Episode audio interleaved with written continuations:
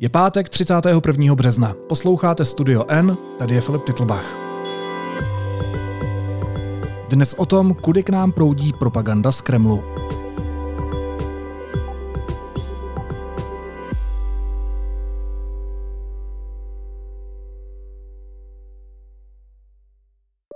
Na sociální síti Telegram přibývá českých anonymních kanálů, které šíří konspirace, dezinformace a Putinovu propagandu. Skupiny mají tisíce odběratelů. Jazyk některých z nich poukazuje na přímé propojení s Ruskem. Ukázala to analýza mezinárodního týmu investigativních novinářů, která zkoumala sociální sítě ve střední a východní Evropě.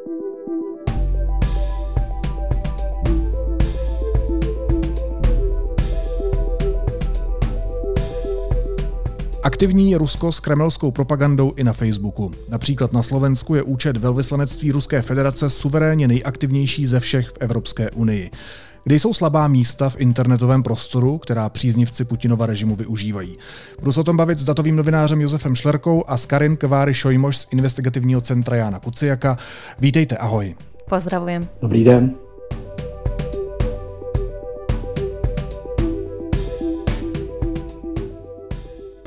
Josefe, proč je Telegram mezi dezinformátory v poslední době tak populární? Co je na něm tak skvělého, že tam jsou? Telegram má několik výhod, které z něj dělají tu, populární platformu pro, pro lidi, kteří nemají úplně uh, fajn úmysly. Ten, ten první důvod je, uh, zaprvé není chápan dokonce ani evropskou, evropskými předpisy uh, jako platforma, je pořád chápaný jako Eh, jenom kecálek, jako, jako mm, program pro komunikaci mezi, mezi jedním, dvouma lidma. To znamená, že vlastně se na něj nevážou žádné regulace, které dneska vidíme třeba ve vztahu k Facebooku nebo Twitter. Twitteru. To znamená, je trošku pod tou letovou hranicí. Sám o sobě taky nemá žádnou příliš silnou aktivní moderaci toho obsahu. Byť z minulosti víme, že se hrá důležitou roli při, naposledy při radikalizace střelce eh, v Bratislavě v LGBT baru tepláren. A ta důležitá vlastnost, kterou taky má, je, že na rozdíl od eh, WhatsAppu nebo jiných, jiných platform, platform nebo programů pro, pro komunikaci, v tomhle případě eh, není vidět v tom skupinovém chatu telefonní číslo toho účastníka té debaty. Jinými slovy, ta komunikace je výrazně anonymnější, než je tomu zvykem jinde. To znamená anonymita, nízká regulovanost eh, a, to, že letí tak nějak trošku pod radarem, je ten důvod, proč se eh, stává tak oblíbenou platformou různých eh, konspirátorů, dezinformátorů, extrémistů politických. Nicméně, aby to mělo nějaký vliv, tak potřebuješ dvě strany. Jednou stranou jsou dezinformátoři, konspirátoři, lidi, kteří um, tam šíří, dejme tomu, ruskou propagandu nebo jinou propagandu.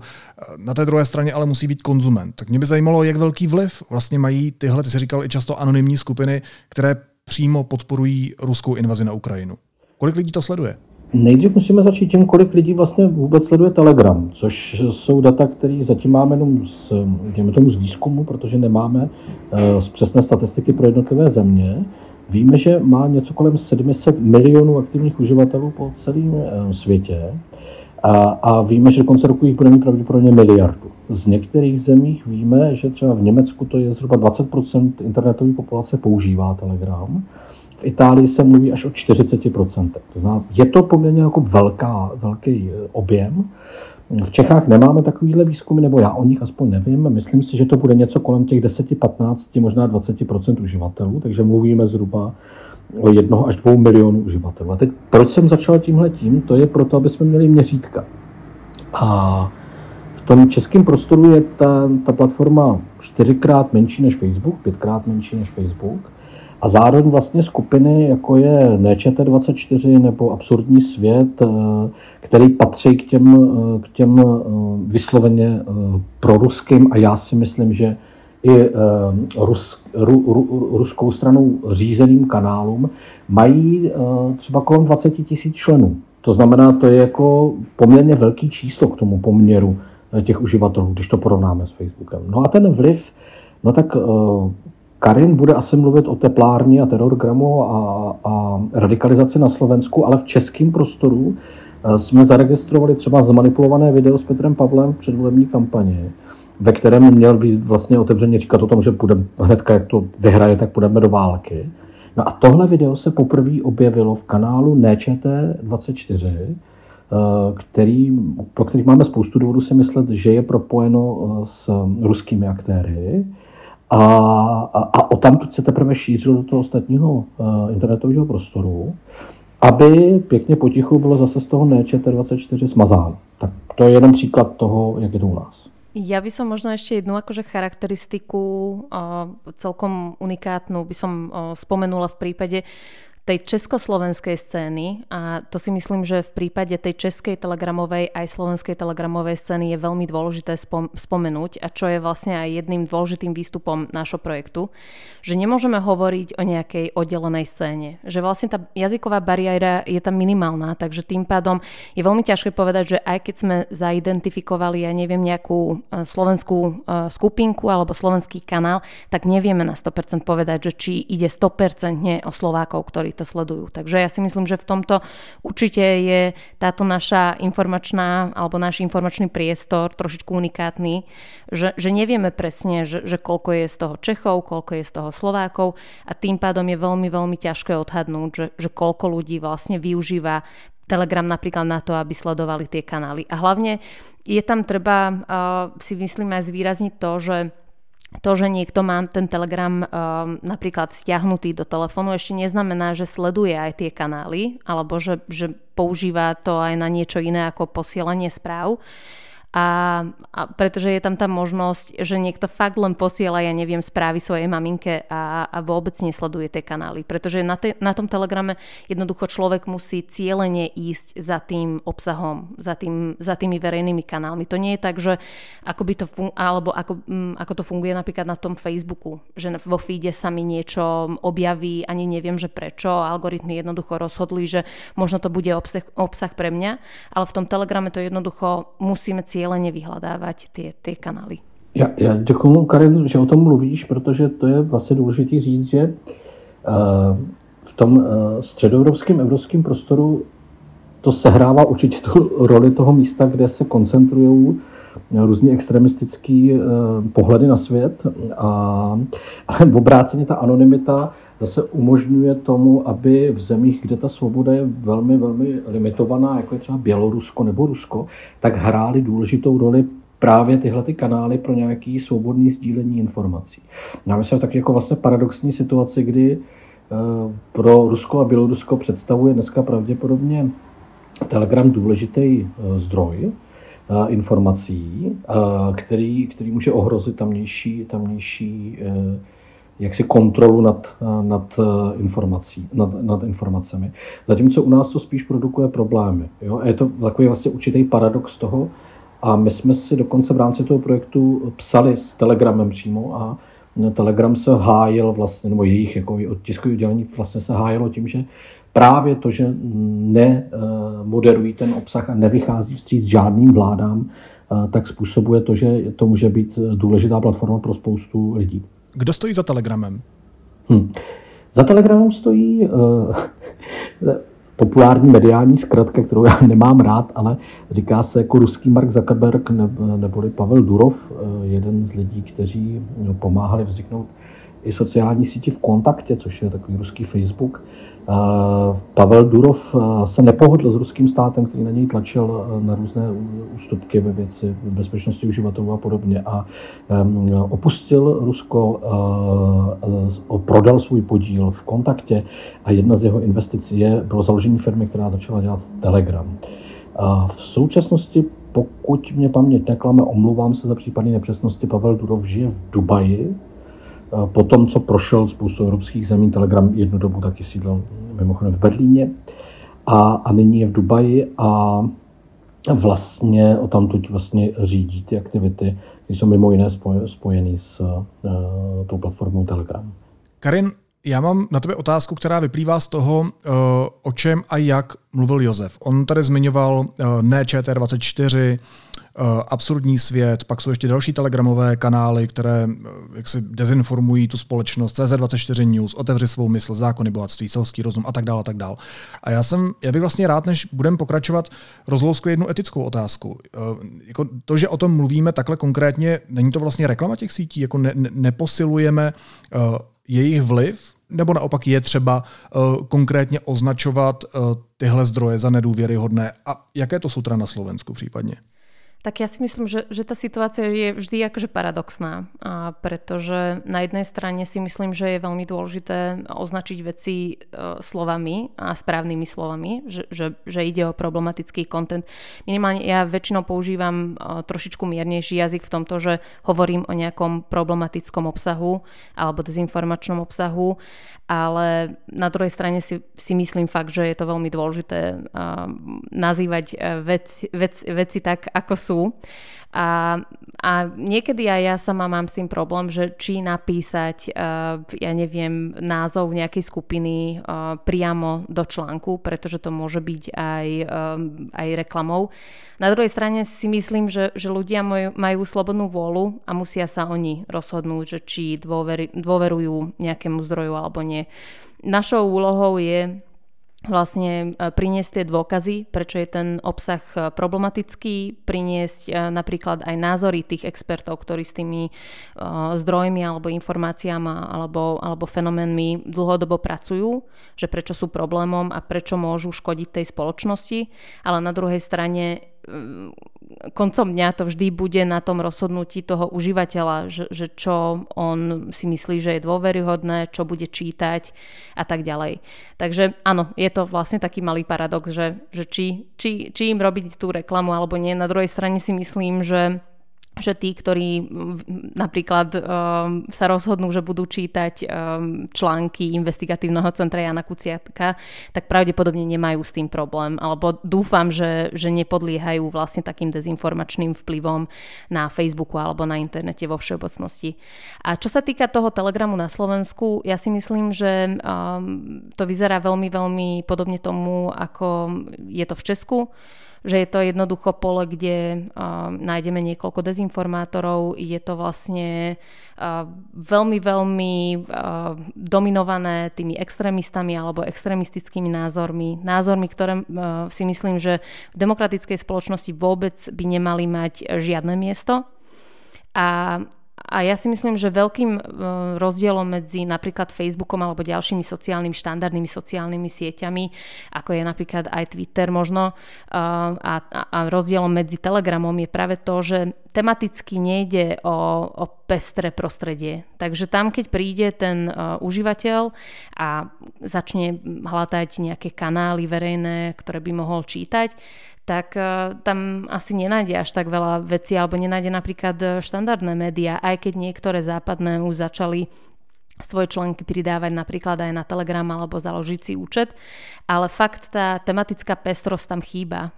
No, tam ten človek, keď sa tam dostane, tak nájde v 95% uh, len nejaké dezinformačné kanály, anonymné kanály, ktoré sú skôr len takým agregátorom tých eh, dezinformácií a rôznych hoaxov. Eh, je tam vidieť aj ten ruský vplyv, že tie zdroje, akými je napríklad Newsfront, ktorý má eh, celkom výrazný ban napríklad na Facebooku, že tam sa ani ten hyperlink, ten odkaz na, na stránku Newsfrontu sa nedá nazdieľať, pretože jednoducho Facebook vypíše, že, že je to zakázané a neumožní to užívateľom prezdieľať alebo šíriť vlastne tie obsahy Newsfrontu, tak napríklad Newsfront je celkom aktívny, alebo v, prípade slovenského telegramu je veľmi aktívny. Je aj v tej prvej e, petici naj, najúspešnejších vlastne kanálov. Promiň, ty jsi říkala, že se tam objevují názory, které nepatří do té demokratické společnosti, nebo které by se vůbec neměly objevovat v té, v té demokratické debatě. Co je to za názory? Tie akože názory, o ktorých som hovorila alebo na ktorých som narážala, súvisia hlavne s tým terorgramom, čo je vlastne tá neviditeľná časť e, toho telegramu, pretože to, to ešte musíme zdôrazniť, že ten katalóg, s ktorým sme pracovali, to sú verejné kanály. Ale je tam ešte ďalší problém toho e, telegramu, že sú tam aj také kanály, ktoré sú neviditeľné, ktoré sú skryté. E, ide o privátne kanály, kde sa jednoducho človek môže dostať len prostredníctvom priamej pozvánky. A v prípade Slovenska máme už bohužiaľ precedens, že, že terorgram, ktorý je vlastne miestom extrémistických, radikálnych, antisemitistických názorov, a je to miesto vlastne, ktoré je miestom globálneho extrémizmu a, a je to vlastne prostredie, v ktorom sa veľmi ľahko ten človek radikalizuje, tak e, máme bohužiaľ ten e, veľmi smutný precedens, že, že to vlastne skončilo smrťou dvoch nevinných ľudí, ktorí sa stali ktorí sa stali vlastne um, obeťou fakt uh, ne, teroristického útoku, ktorý nemá precedens v našich, v našich dejinách alebo na Slovensku. Takže ja si myslím, že, že to by malo napríklad aj štát riešiť a zatiaľ som nezachytila nič. My sme o tom aj písali v minulosti, asi mesiac po, po útoku na Zámodskej ulici, ale nedostali sme žiadnu odozvu, že by napríklad s tým štát alebo policia niečo začala riešiť. Máme jeden rozsudok v prípade užívateľa Slovak Bro, ktorý bol taktiež uh, súčasťou toho terorgramu, ale mm, žiadne ďalšie, uh, by som povedala, veci sa nekonajú v súvislosti s tým problémom samoradikalizácie na terorgrame. Jakým způsobem se tomu státu daří například infiltrovat do těch uh, skupin, aby věděli, nebo tajným službám, policii, novinářům třeba, uh, analytikům, Eh, té akademické obci, zkrátka, abychom věděli, co se tam děje, eh, aby už se nemuselo stát, že před eh, bratislavským barem zůstanou prostřílení dva mladí lidé, Juraj s Matušem. Tam tá skúsenosť Slovenska je, že, že sa to darí. Uh, sú tam akože fakt akože prípady a nie len v prípade Slovak Pro, aj keď tam priamo, ak sa nemýlim, uh, musel pomôcť aj FBI, aby ho vedeli zaidentifikovať. Ale potom e, pri ďalšom prípade, keď išlo o 16-ročného mladíka, tak tam už e, vlastne policia sa vedela infiltrovať e, do tých skupín alebo do, do, do, do tej skupiny, kde ten samotný mladík nejakým spôsobom sa snažil šíriť napríklad aj manuálny na to, ako si vytlačiť zbraň na 3D tlačiarni alebo ako spraviť sabotáž. Takže tam tie akože skúsenosti poukazujú na to, že, že dá sa to. Eh, ak sa nemýlim, aj niekoľko analytikov už eh, pár rokov vlastne monitoruje, čo sa deje na tom terorgrame, len nie je to jednoduché sa tam dostať. Takže nie je to nemožné, ale na druhej strane je to celkom komplikované a a na to, aby sme napríklad spravili nejakú, ja neviem, širšiu analýzu, tak e, je to, je to fakt akože náročná vec e, sa dostať do všetkých tých skupín, e, hlavne keď ide o skryté skupiny. Josefe, tobě se podařilo do nějakých takových skupin dostat? Hele, nepodařilo, protože já jsem se o to ani nesnažil. Já dlouhodobě vlastně čistě metodologicky funguju, takže chci pracovat s datama, které jsou otevřený, a které jsou veřejně přístupné a tím pádem se dají znovu jako zkontrolovat. Eh, je to možná trošku moc akademický přístup a tím odpovídáme na tu druhou část toho, co jsi ptal. Eh, prostě tohle jsou věci, které příslušejí buď to lidem, kteří se opravdu specializují třeba na, na, na teroristy a podobně, a, a takový mezi, mezi novinářem a taky jsou samozřejmě, a nebo těm spravodajským službám. Já bych tam chtěl přidat jenom dvě poznámky k tomu, co Karin říkala. Jsem rád, že zmínila i, to, že vlastně jde o tu obsahovou pestrost, jo, protože a ten fakt je takový, že tom prostředí českého nebo slovenského telegramu vidíme jako dominantně tyhle ty kanály, které patří, já zase mám rád slovo toxický obsah, který má nějakým způsobem toxický obsah, a vedle nich tam samozřejmě existují i naprosto jako legitimní, jako normální kanály, zájmový kanály. Možná to bude překvapivý, ale je tam dokonce kanál deníku N na Telegramu, jo, který má prostě nějaký nižší stovky odběratelů. To znamená, ne, ne, nefunguje to tak, že když je to na Telegramu, tak je to špatně. Jo.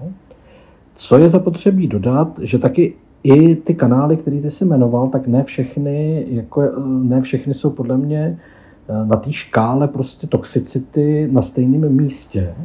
Ale hlavně u těch kanálů, jako je typicky to Otevři svou mysl nebo Zákony bohatství, který se Otevři svou mysl je vysloveně konspirační kanál, ale to Zákony bohatství se snaží pohybovat na nějaký jako kontroverzní notě. No tak ty kanály, o kterých já jsem psal v tom článku, jsou kanály, které jsou totálně anonymní. My vůbec nevíme, kdo za nimi stojí. Neexistuje způsob, jak se s nimi spojit. Jo? To jsou anonymní kanály. A tam pro mě jako končí nějaká, nějaká jako nějaký místo akceptovatelnosti v kombinaci s, s tím, pokud šíří nějaké konspirace nebo manipulovaná videa typu, typu Petr Pavel, protože jako svobodu slova mají většinou jako lidi. Jo, konkrétní občani. Tu nemají jako boty nebo, nebo tak. Takže to je, to je jako jedna, jedna podle mě důležitá věc, kterou musíme, kterou musíme v tomto ohledu, eh, ohledu zmínit a já jsem rád, že Karin to načala. A ta druhá věc je, eh, problém není možná v tom, jestli jim děláme nebo neděláme reklamu. Ale problém je v tom, že tady je nějaký svět, jehož podstatnou část tvoří eh, ten toxický obsah, ale je, a je, ten obsah je, nebo ta existence je jako neviděna. My nemáme žádný veřejný katalogy těch kanálů, my jako, jo, běží to prostě pod tím povrchem a já si myslím, že vlastně jednou z těch povinností těch novinářů je přinášet ty věci, které jsou vidět pod tím povrchem. A poslední poznámku. My jsme se zaměřili jako součást celého toho projektu, který je orientovaný na to, jak funguje vlastně dezinformační a konspirační sítě ve střední a východní Evropě, tak my jsme se zaměřovali na ten specifický segment trhu, abych tak použil tu terminologii. Ale my vedle toho samozřejmě víme, že Telegram je velmi aktivně využívaný pro distribuci drog. A, a velmi dobře taky víme, teď o tom vyšel článek na investigaci, že třeba používan k, k určitým typům nebankovních transferů financí, který obcházejí sankce, které jsou uvaleny na Rusko. Jo, to znamená, není to jenom otázka politického extremismu, ale je to otázka jako mnohem Eh, dalších a dalších jako kriminálních, tentokrát už vysloveně kriminálních činností. Karin, ty se nadechuješ? Áno, áno. Ja by som ešte dodala jednu vec, eh, ktorú si myslím, že je dôležité spomenúť a na, na, ktorú, som, na ktorú som vlastne uh, zabudla, že ide aj o, tú, o, tú veru, o ten verejný záujem. Uh, pretože uh, v prípade Slovenska ten Telegram alebo tá popularita Telegramu vlastne uh, začala naberať na tej síle práve v období covidu, pandémie. A tam sa šírilo strašne veľa takých dezinformácií, ktoré boli pre tých ľudí a pre to zdravie aj všeobecné akože problematické. Takže um, ja si myslím, že veľmi často zabudneme na to, že že tie dezinformácie majú aj viac ako tú politickú rovinu, ale aj tú zdravotnú majú. A, a tam vlastne tie následky môžu byť fatálne.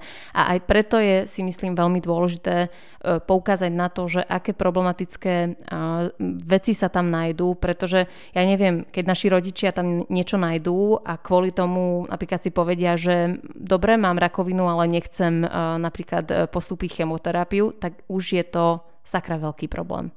Josefe, ty vlastně ty na jednu stranu říkáš, že je povinností médií popisovat realitu taková, jaká je, otevřeně o tom mluvit, že takové dezinformační zdroje, takové kanály existují. Ale na druhé straně by mě zajímalo, jestli naopak neskáčou uh, těm účtům, kanálům, dezinfo, uh, webům a tak dále na špek právě i tradiční média, právě i novináři. Jako nepoužívají jejich informace ve svém obsahu tím, že si třeba neověří, co je to za skupinu, co je to za web a tak dále. Já si pamatuju, když jsme si volali naposledy, tak se spodívoval právě do toho telefonu, že nějaký z tradičních webů, myslím, že bulvárních, vyloženě použil něco od NČT24. Tak co vlastně po novinářích chceš, když je tady minimálně eh, skupina eh, lidí z médií, která ani nedokáže rozpoznat, že se eh, jedná o nějaký dezinformační kanál? Já myslím, že to byl Express a použil video Markety Pekarový Adamový ze sněmovny uh, z kanálu NČT24, ještě tam nechalo logo vpravo nahoru, nahoře. A já v tom hovoru jsem říkal, že si myslím, že to byla spíš jako nevědomost, než, než zl, zlý úmysl. A tak jenom ať to zazní teda v tom celku. A hele, je taková, jako, Já jsem včera dával krátký rozhovor pro Enko o manipulovaných fotkách a videích. A v tom rozhovoru jsem říkal, že já jsem svým způsobem rád, že přišla tato éra manipulovaných videí a fotek, protože konečně jako je jednou provždy potvrzeno, že novinář by neměl přebírat něco ze sociálních sítí bez toho, aniž by si to jako ověřil. Jo, což je taková oblíbená praxe v Čechách, že když to někdo napsal na socky, tak je to pravda. Respektive, ono je to spíš často jako taková zbabělost, jako že když to přece někdo dal na svůj účet, tak my to tam převezmeme a přece tomu člověku nebudeme volat pro potvrzení. A jako hurá, tohle končí. Jo. No a to mě i odpověď jako i na tu tvoji otázku s tím telegramem. Jo. Jako, ale to se týká obecně sociálních sítí. Práce novináře není cut and pastovat to, to co je na sockách. Jo. A, a je úplně jedno, jestli je to oficiální kanál prezidenta nebo jestli je to dezinformační kanál něčího. Ta novinářská práce je přece, aby k tomu buď to přidávala nějaký kontext, aby to ověřovala. Jo, přece, tak, takže to je jednoduchý. Jo. Čili já si myslím, že jako pokud zachází novináři naivně prostě e, s těmihle zprávami, no, tak to je prostě jako jejich problém. Ne? Možná ještě ať se dokážeme představit, co se uh, v těch otevřených skupinách na Telegramu děje. Můžete mi dát nějaké příklady uh, manipulací, které se tam běžně používají? Co se tam dočtu? Co se tam dočte i třeba novinář, který nevědomně to video vezme a hodí to na web toho svého tradičního média? No na Slovensku vo všeobecnosti v prípade tých najúspešnejších um, kanálov aj v, prípade tých, ktorí uh, sa vlastne etablovali na tej pandémii a anti-covid uh, atitúdu, tak uh, celé sa to zmenilo vlastne so začiatkom ruskej agresie na Ukrajinu a tam tie správy, ktoré hovoria o tom, že ako, ako Rusom sa darí na Ukrajine z toho bojového hľadiska alebo militárneho hľadiska, tak väčšinou, väčšinou o tom sa dá teraz akože dočítať na tom telegrame.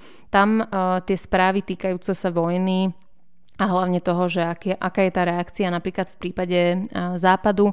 Uh, tam vlastne ten narratív Kremla je absolútne citeľná, že, že prevahuje. Takže v slovenskom prípade by som povedala, že, že hlavne, hlavne tá, tá téma vlastne vojny na Ukrajine to je absolútne dominantná.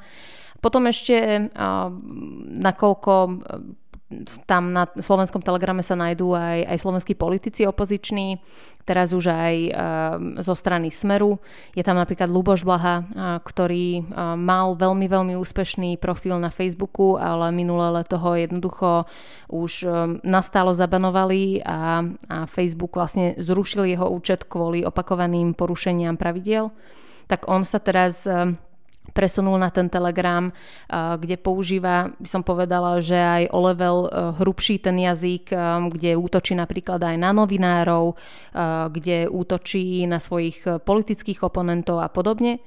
A ja si myslím, že keď už hovoríme o tom Lubošovi Blahovi, tam je veľmi uh, pekne vidieť, že, že ten dosah, že ak, aké sú vlastne tie rozdiely v prípade toho dosahu a presahu obsahu na Telegrame.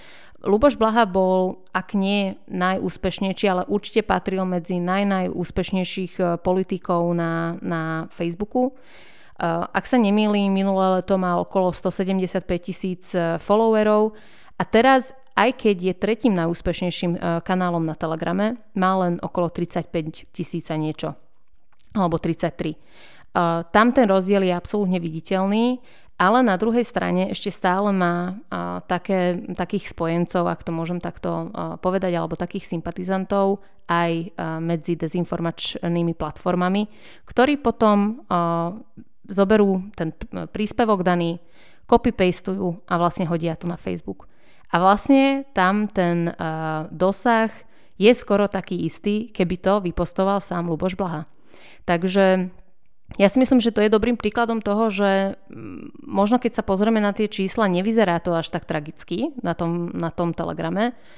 Mm, aj v prípade najúspešnejšieho slovenského kanálu Dennyho Kolára máme tam 55 tisíc eh, sledovateľov. Možno niekto na to povie, že to ani nie je veľa ale vidíme to, že je to dobrým zdrojom tých dezinformácií, ktoré potom ten daný užívateľ jednoducho vykopy-pastuje, dá to na Facebook a, a vidiac ten nový trend, že tie uh, rôzne dezinformácie aj hoxy sa šíria veľmi bleskovo hlavne na tých osobných účtoch, kde ani ten Facebook nemá až také široké právomoci ako v prípade tých uh, stránkách klasických tak um, môže to mať fakt akože skoro taký istý level alebo skoro, skoro taký istý efekt, ako by sa to šírilo priamo na tom Facebooku.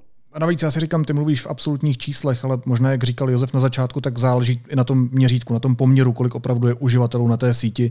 Samozřejmě, čím eh, raketovější bude nástup ostatních uživatelů, tím raketovější zřejmě bude nástup i těch dezinformátorů. Ale když Karen mluvila o slovenských politicích, kteří se tam jaksi realizují eh, se svými názory a postoji a hodnotami eh, a, a morálkou, jak je to s českými politiky, Josefe? Hele, pokud dobře eh, vidím, tak ten podíl českých politiků je vlastně relativně malý. Eh, před volbami jsme za, zaregistrovali, že Danuše Nerudová zkusila využít Telegram platformu. Eh, myslím si, že to nebyl úplně úspěšný pokus. Dostala tam něco přes 600 fanoušků a to není jako, nebo subscriberů, což není jako moc. Uh, a víceméně tam můžeme spíš zaregistrovat spíš takové jako okrajové figury, z volný, uh, ex, kom, nebo komunistický zastupitel Cvalín, který je známý tím, že píše pro Aeronet třeba. Jo, tak tyhle, tyhle tam jsou přítomný, ale vlastně u nás je to, u nás o to přece jenom ta uh, oficiální část dává, dává ruce pryč. Varuju taky před tím, že Eh, na, v tom prostředí Telegramu je obzvlášť jako mm, jednoduchý vytvořit ty falešní účty pro ty, pro ty jednotlivé skupiny. Takže víme, že tam eh, operuje účet, který se minimálně v době, kdy já jsem udělal naposledy tvářil jako oficiální účet Andreje Babiše. Eh, a ten, ten, ten účet jako vypadal, že kopíruje tu jeho komunikační strategii, až jsme teda opravdu museli posílat jako oficiální dotaz do, do, do, do štábu ANO jestli to je skutečně účet Andreje Babiše, nebo neukázal se, že to účet Andreje Babiše jako vůbec není. Jo. To znamená, je to, je, to takový, je to takový furt ještě výrazně víc než na tom Slovensku, je to ta šedá zóna. Tohle ale není pravda ve všech zemích. Byť často vidíme, že jsou úspěšní účty především takových těch extremističtějších politiků typu Bolsonaro, třeba v Brazílii má obrovský účet nebo třeba v sousedním Německu, na který se zaměřili zase naši němečtí kolegové, tak tam bylo vidět, že třeba pro mnohé politiky AFD eh, je to, je to důležitá platforma. Ale u nás to zatím takhle není. No a ty se ptal na ten obsah, eh, typicky ten absurdní svět, když si ho projdeš, tak jako uvidíš směs eh, takový ty klasiky, to znamená antivax, Pfizer jako spiknutí, 5G sítě a jejich vlivy na společnost, Potom e, útoky proti Ukrajině, používání termínů jako chochol a, a podobně, což je spojený s tím letím. To je vhodně namixovaný s bezkontextovým reportováním třeba o probíhajících legitimních proces, protestech třeba ve Francii nebo v Německu. A do toho jsou přemixované prostě pozvánky na demonstrace, a, a to, co ty sítě dělají skoro všechny velmi úspěšně, do toho ještě zamíchávají eh, motivační citáty a různý jako fany, jako videjka. Jo, takže je to takový, takováhle směs. Vypadá to jako absurdní svět, že by to mohla být jedna velká ironie, ale asi spíš není tak doufejme, že eh, na tom Telegramu v Česku ani na Slovensku nebude mít nikdo tak obrovský z těch dezinformátorů a z těch problematických lidí dosah jako eh, ultrakonzervativec Jair Bolsonaro. Ale pojďme se podívat ještě na jinou síť, která, jak jste říkali, je už mnohem víc regulovaná, protože Telegram není Facebook je. Ale přesto hraje v rozšiřování té Putinovy propagandy dost významnou roli. Jakým způsobem to dělá Rusko na Slovensku? Já jsem eh, v úvodu Karin říkal, že ruská ambasáda eh, v Bratislavě je na Facebooku vlastně nejakčnější eh, v celé Evropské unii. Jak to, že se jí to daří a proč zrovna tam? Ja si myslím, a, a tieto dáta vlastne vychádzajú z monitoringu organizácie IRI, ktorá veľmi krásne spravila taký dashboard, kde je to celkom aj viditeľné a tam vlastne monitorujú okrem tých ruských ambasád aj tie čínske, že kde, aký, aký sú úspešní, koľko postov napríklad pridávajú a, a podobne. A tá slovenská ambasáda je pravdepodobne tá najúspešnejšia v Európe, eh, pretože aj z pohľadu tých počtu followerov sú akože najúspešnejší, absolútne. A potom, čo sa týka tých postov, ktoré oni pridávajú fakt akože vo veľkom, a tu hovoríme, ja neviem, týždenne aj o stovkách príspevkov, a to aj ináč aj na Telegrame, kde tie ambasády ruské majú taktiež svoje účty. Takže tam je to vidieť, že, že oni e, v tom, na tom Slovensku fakt si snažia vlastne budovať aj ten samotný účet na Facebooku a taktiež pretláčať vlastne tie oficiálne pozície e, Ruskej federácie aj e, v prípade vojny na Ukrajine, ale aj, ďalší, aj v ďalších akože veciach. A ja si myslím, že kto, ten, kto by akože niečo iné čakal od oficiálneho účtu veľvyslanectva Ruska, tak uh, asi, ne, asi nebere ako, alebo nevidí ten, uh, tú situáciu realisticky, pretože jednoducho tie uh, účty tých veľvyslanectiev by mali akože slúžiť asi na toto. Druhá vec je tá, že v prípade, keď ide o preukazateľne niekoľkokrát vyvrateného axi, tak e, otázkou je, že aké nástroje vlastne má napríklad Facebook, aby zamedzil vlastne štátnu inštitúciu alebo, alebo stránku, ktorá reprezentuje štát. A, a tu sa vlastne aj dostávame aj k starej téme, že v, ak, sa, ak sa nemýlim, e, tak ešte stále platí pravidlo, že v prípade fact-checkingu na Facebooku vlastne tí fact-checkery majú obmedzené možnosti v prípade e, príspevkov politikov pretože by to bolo podľa Facebooku nejaký zásah do, do slobody slova, férových volieb a podobne. Takže tam si myslím, že je to vlastne komplikovaná situácia, kde nie je veľmi akože jednoznačné, že, že, že, že čo by vlastne ten Facebook mohol spraviť s, s príspevkom veľvyslanectva Ruska napríklad v Bratislave, ktorý, ktorý jednoducho šíri aj také veci, ktoré vieme, že nie sú pravdou. A a na toto nemáme zatiaľ otázku, že, že či na to vôbec existuje nejaké riešenie alebo nie. To je určite akože isté, že záleží na, im na tom, aby, aby boli aktívni na Slovensku. Ja si myslím, že to hlavne súvisí aj s tým, že aký je ten prístup a pohľad Slovákov na Rusko. A tam z tých prieskumov dlhodobo vidíme, že jednoducho eh, vidia to Rusko ako priateľský štát, vidia Rusov ako svojich bratov a podobne. Veľká časť tej spoločnosti. Že je tam nejaký akože taký romantický pohľad na tú Ruskú federáciu, na spoločnú, ja neviem, históriu a podobne. A, a a v neposlednom rade máme tam taktiež výsledky z prieskumov, že veľká časť, vyše polovina tej spoločnosti je náchylná na nejaké konšpiračné myslenie čo potom aj v tých vyjadreniach Ruskej federácie alebo predstaviteľov Ruskej federácie, tam sa nájde niekoľko takýchto akože konšpiračných, e, konšpiračných poznámok. Takže ja si myslím, že je to akože mix niekoľkých vecí a taktiež, že sa pravdepodobne cítia ako doma u nás a snažia sa využiť vlastne ten priateľský prístup e, väčšiny slovenskej spoločnosti na to, aby ovplyvnili vlastne e, to obyvateľstvo, aby zmenili tú náladu, aby tí ľudia možno začali trošičku nedôverovať aj svojim vlastným inštitúciám, takže ja si myslím, že to je taký akože dlhodobý plán e, alebo dlhodobý, dlhodobá stratégia zo strany, zo strany Ruskej federácie přátelský přístup v zemi, kterou Ruská federace považuje za nepřátelskou. Já jsem se koukal na ten účet, eh, to jsou opravdu jako bizarní videa, která jsou to je jasný hoax a je to, je to opravdu jako čistá Putinová propaganda. Ten účet má 68 tisíc sledujících, což na ambasádu v malé zemi není málo. Některé posty mají poměrně velké sdílení. Uh, Eh, ty jsi mluvila o tom, že se tomu ze strany Facebooku nedá úplně zabránit, nebo že se to minimálně neděje. Otázka je, jestli se dá dělat víc a nebo ne. Ale zajímalo by mě, jestli se eh, proti tomu umí bránit společnost, respektive stát. Jestli existují um, nějaké modely nebo nějaké, nějaké nástroje, jak proti tomu prostě nebýt tak náchylný. Protože ty si říkala, že slovenská společnost vlastně dneska patří k nejohroženějším ruskými dezinformacemi. Slováci vykazují jednu z nejnižších podpor Ukrajině, naopak nejvyšších sympatií k Rusku v Evropské unii. Co s tím? Jako existují nějaký nástroje, který uh, zatím nepoužíváme, ale mohli bychom? Jedna poznámka ešte k predložlej otázke. Ten rozdiel ináč medzi tým Telegramom a Facebookom minimálne je ten, že napríklad Facebook tam dáva disclaimer, že ide o účet, ktorý je pod kontrolou ruských štátnych inštitúcií.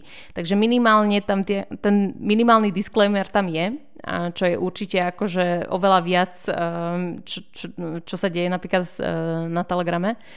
A, a čo sa týka toho, že čo by mohol akože štát robiť, to je dobrá otázka, pretože zatiaľ vyzerá, že Napriek tomu, že na začiatku uh, ruskej agresie na Ukrajinu uh, sme mali napríklad uh, blokovanie webových stránok, ktoré boli akože škodlivé alebo boli identifikované ako škodlivé, ktoré šírili ruskú propagandu, tie boli na niekoľko mesiacov zablokované až do konca júna, ak sa nemýlim. Potom ešte prišla nejaká zmena zákona, že to dočasné blokovanie ešte predlžili do septembra, ale potom vlastne po tom 30. júni už nič sa nedialo. Takže ani tie akože stránky, ktoré boli predtým blokované, sa nezablokovali opäť. A jednoducho 1. júla opäť všetky tieto stránky otvorili svoje, svoje brány a aj na tých dátach sledovanosti a návštevnosti vidíme, že žiadna zmena tam nenastala.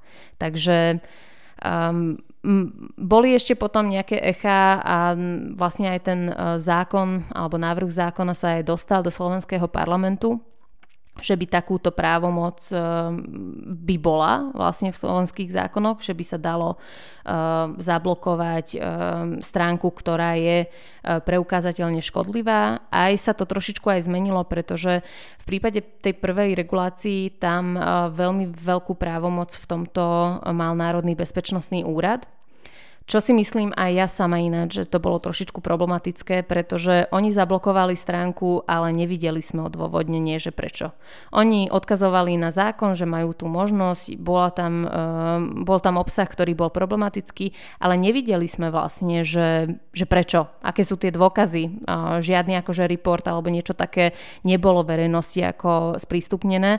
A ja si myslím, že to potom môže um, byť aj tým dôvodom, že, že možno niekto si povie, že dobre, ale tým pádom možno budúci akože týždeň budem ja, ktorý bude zablokovaný alebo moja webová stránka a nemusí mi ani úrad veľmi vysvetliť, že prečo to spravil. Takže to určite bolo slabou stránkou tej regulácie. A podľa toho nového návrhu e, tam už do toho by stúpil aj súd, no ale problémom je, že ten návrh neprešiel cez parlament. Takže teraz sme vo fáze, že neprešiel ten zákon, ani nevidíme, ne, nevidíme nejakú politickú vôľu, že by to chceli zmeniť. A aj keď som sa bavila s expertmi alebo ľuďmi, ktorí sa venujú dezinformáciám, tak veľmi veľa ľudí malo taký názor, že v prípade, keď na politickej scéne máme niekoľko politikov, ktorí chodia do, do tých dezinformačných médií alebo na tie stránky, ktoré, ktoré boli napríklad zablokované v minulosti alebo v minulosti priamo platili aj reklamu na tých stránkach, tak ani, možno ani nemajú veľmi dôvod, aby zakročili proti ním. Takže teraz čo vidíme, čo možno akože môžeme považovať za funkčné, že tá strategická komunikácia nejakým spôsobom funguje eh, štátnymi inštitúciami. V tomto by som určite vyzdvihla stránku policie Slovenskej republiky, ktorá je špecializovaná na hoaxy a podvody. Tam napríklad v niekoľkých prípadoch, kde zdrojom nejakého hoaxu alebo informačnej operácii bolo priamo veľvyslanectvo Ruska na Slovensku, tak oni priamo spracovali celý ten prípad a odkomunikovali, prečo je to problém, prečo daná informácia bola dezinformáciou a nebola vôbec pravdivá. Takže ja si myslím, že tá strategická komunikácia tak ako funguje, je aj veľmi dôležitá, ale okrem toho nevidíme žiadne veľké uh, kroky dopredu. A to si myslím, že úprimne sme niekoľko akože rokov a niekoľko krokov vzadu akože za tým Českom, pretože napríklad aj Česká tajná služba oveľa skôr zaidentifikovala dezinformácie ako problém ako v prípade slovenskej sisky. Jenom pro srovnání, ruská ambasáda v Praze je na Facebooku téměř neviditelná, vlastní příspěvky zveřejňuje v průměru jednou týdně. Tak možná, Josefe, ještě poslední otázka. Čím to je, že v Česku je ten ruský vliv v tom internetovém prostoru, pokud to chápu a interpretuju správně, možná mě oprav, menší než na Slovensku? Já se omlouvám, ale ta odpověď bude taková jako trošku nekorektní.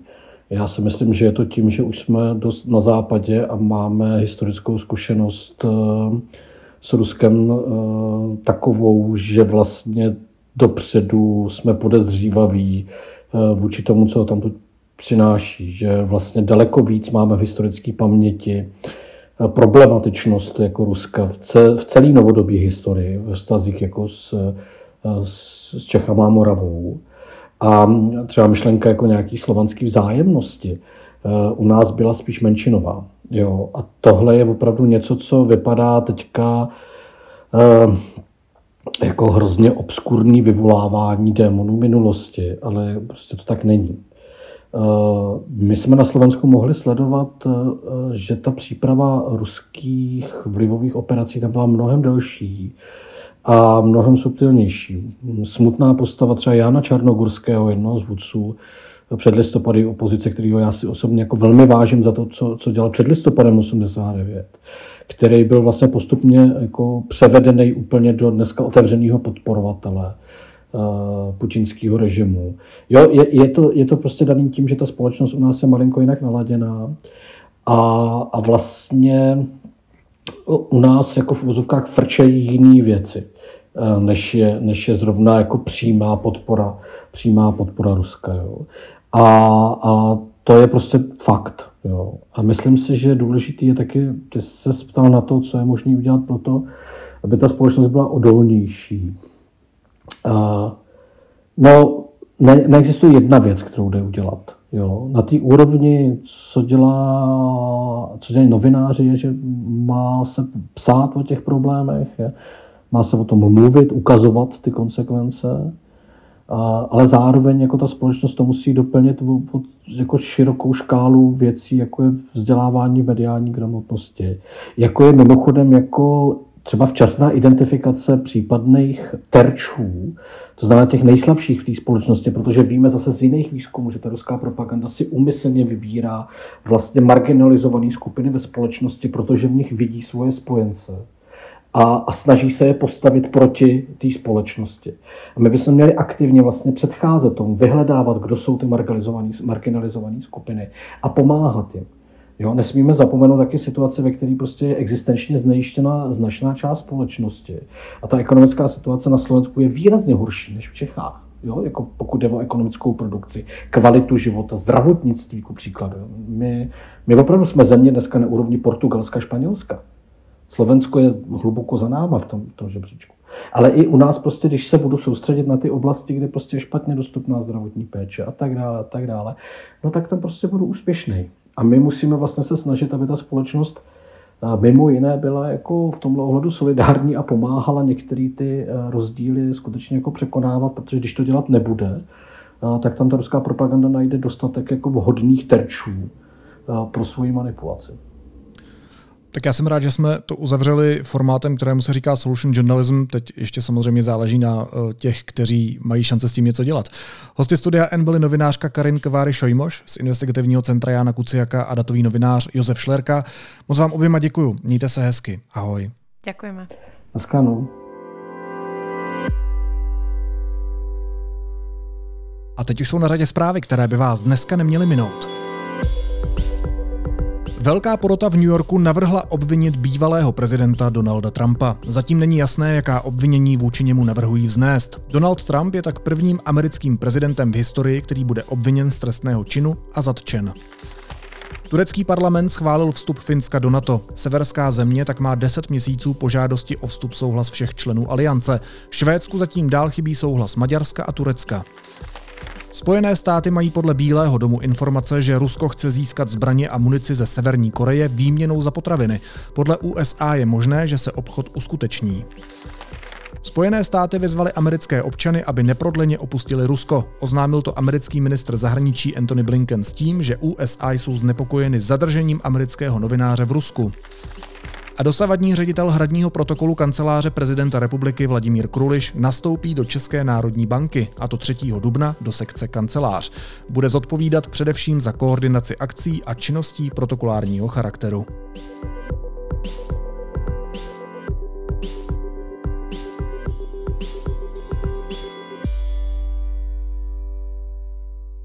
A na závěr ještě jízlivá poznámka. Pečlivě poslouchejte musí být společně děti všechny.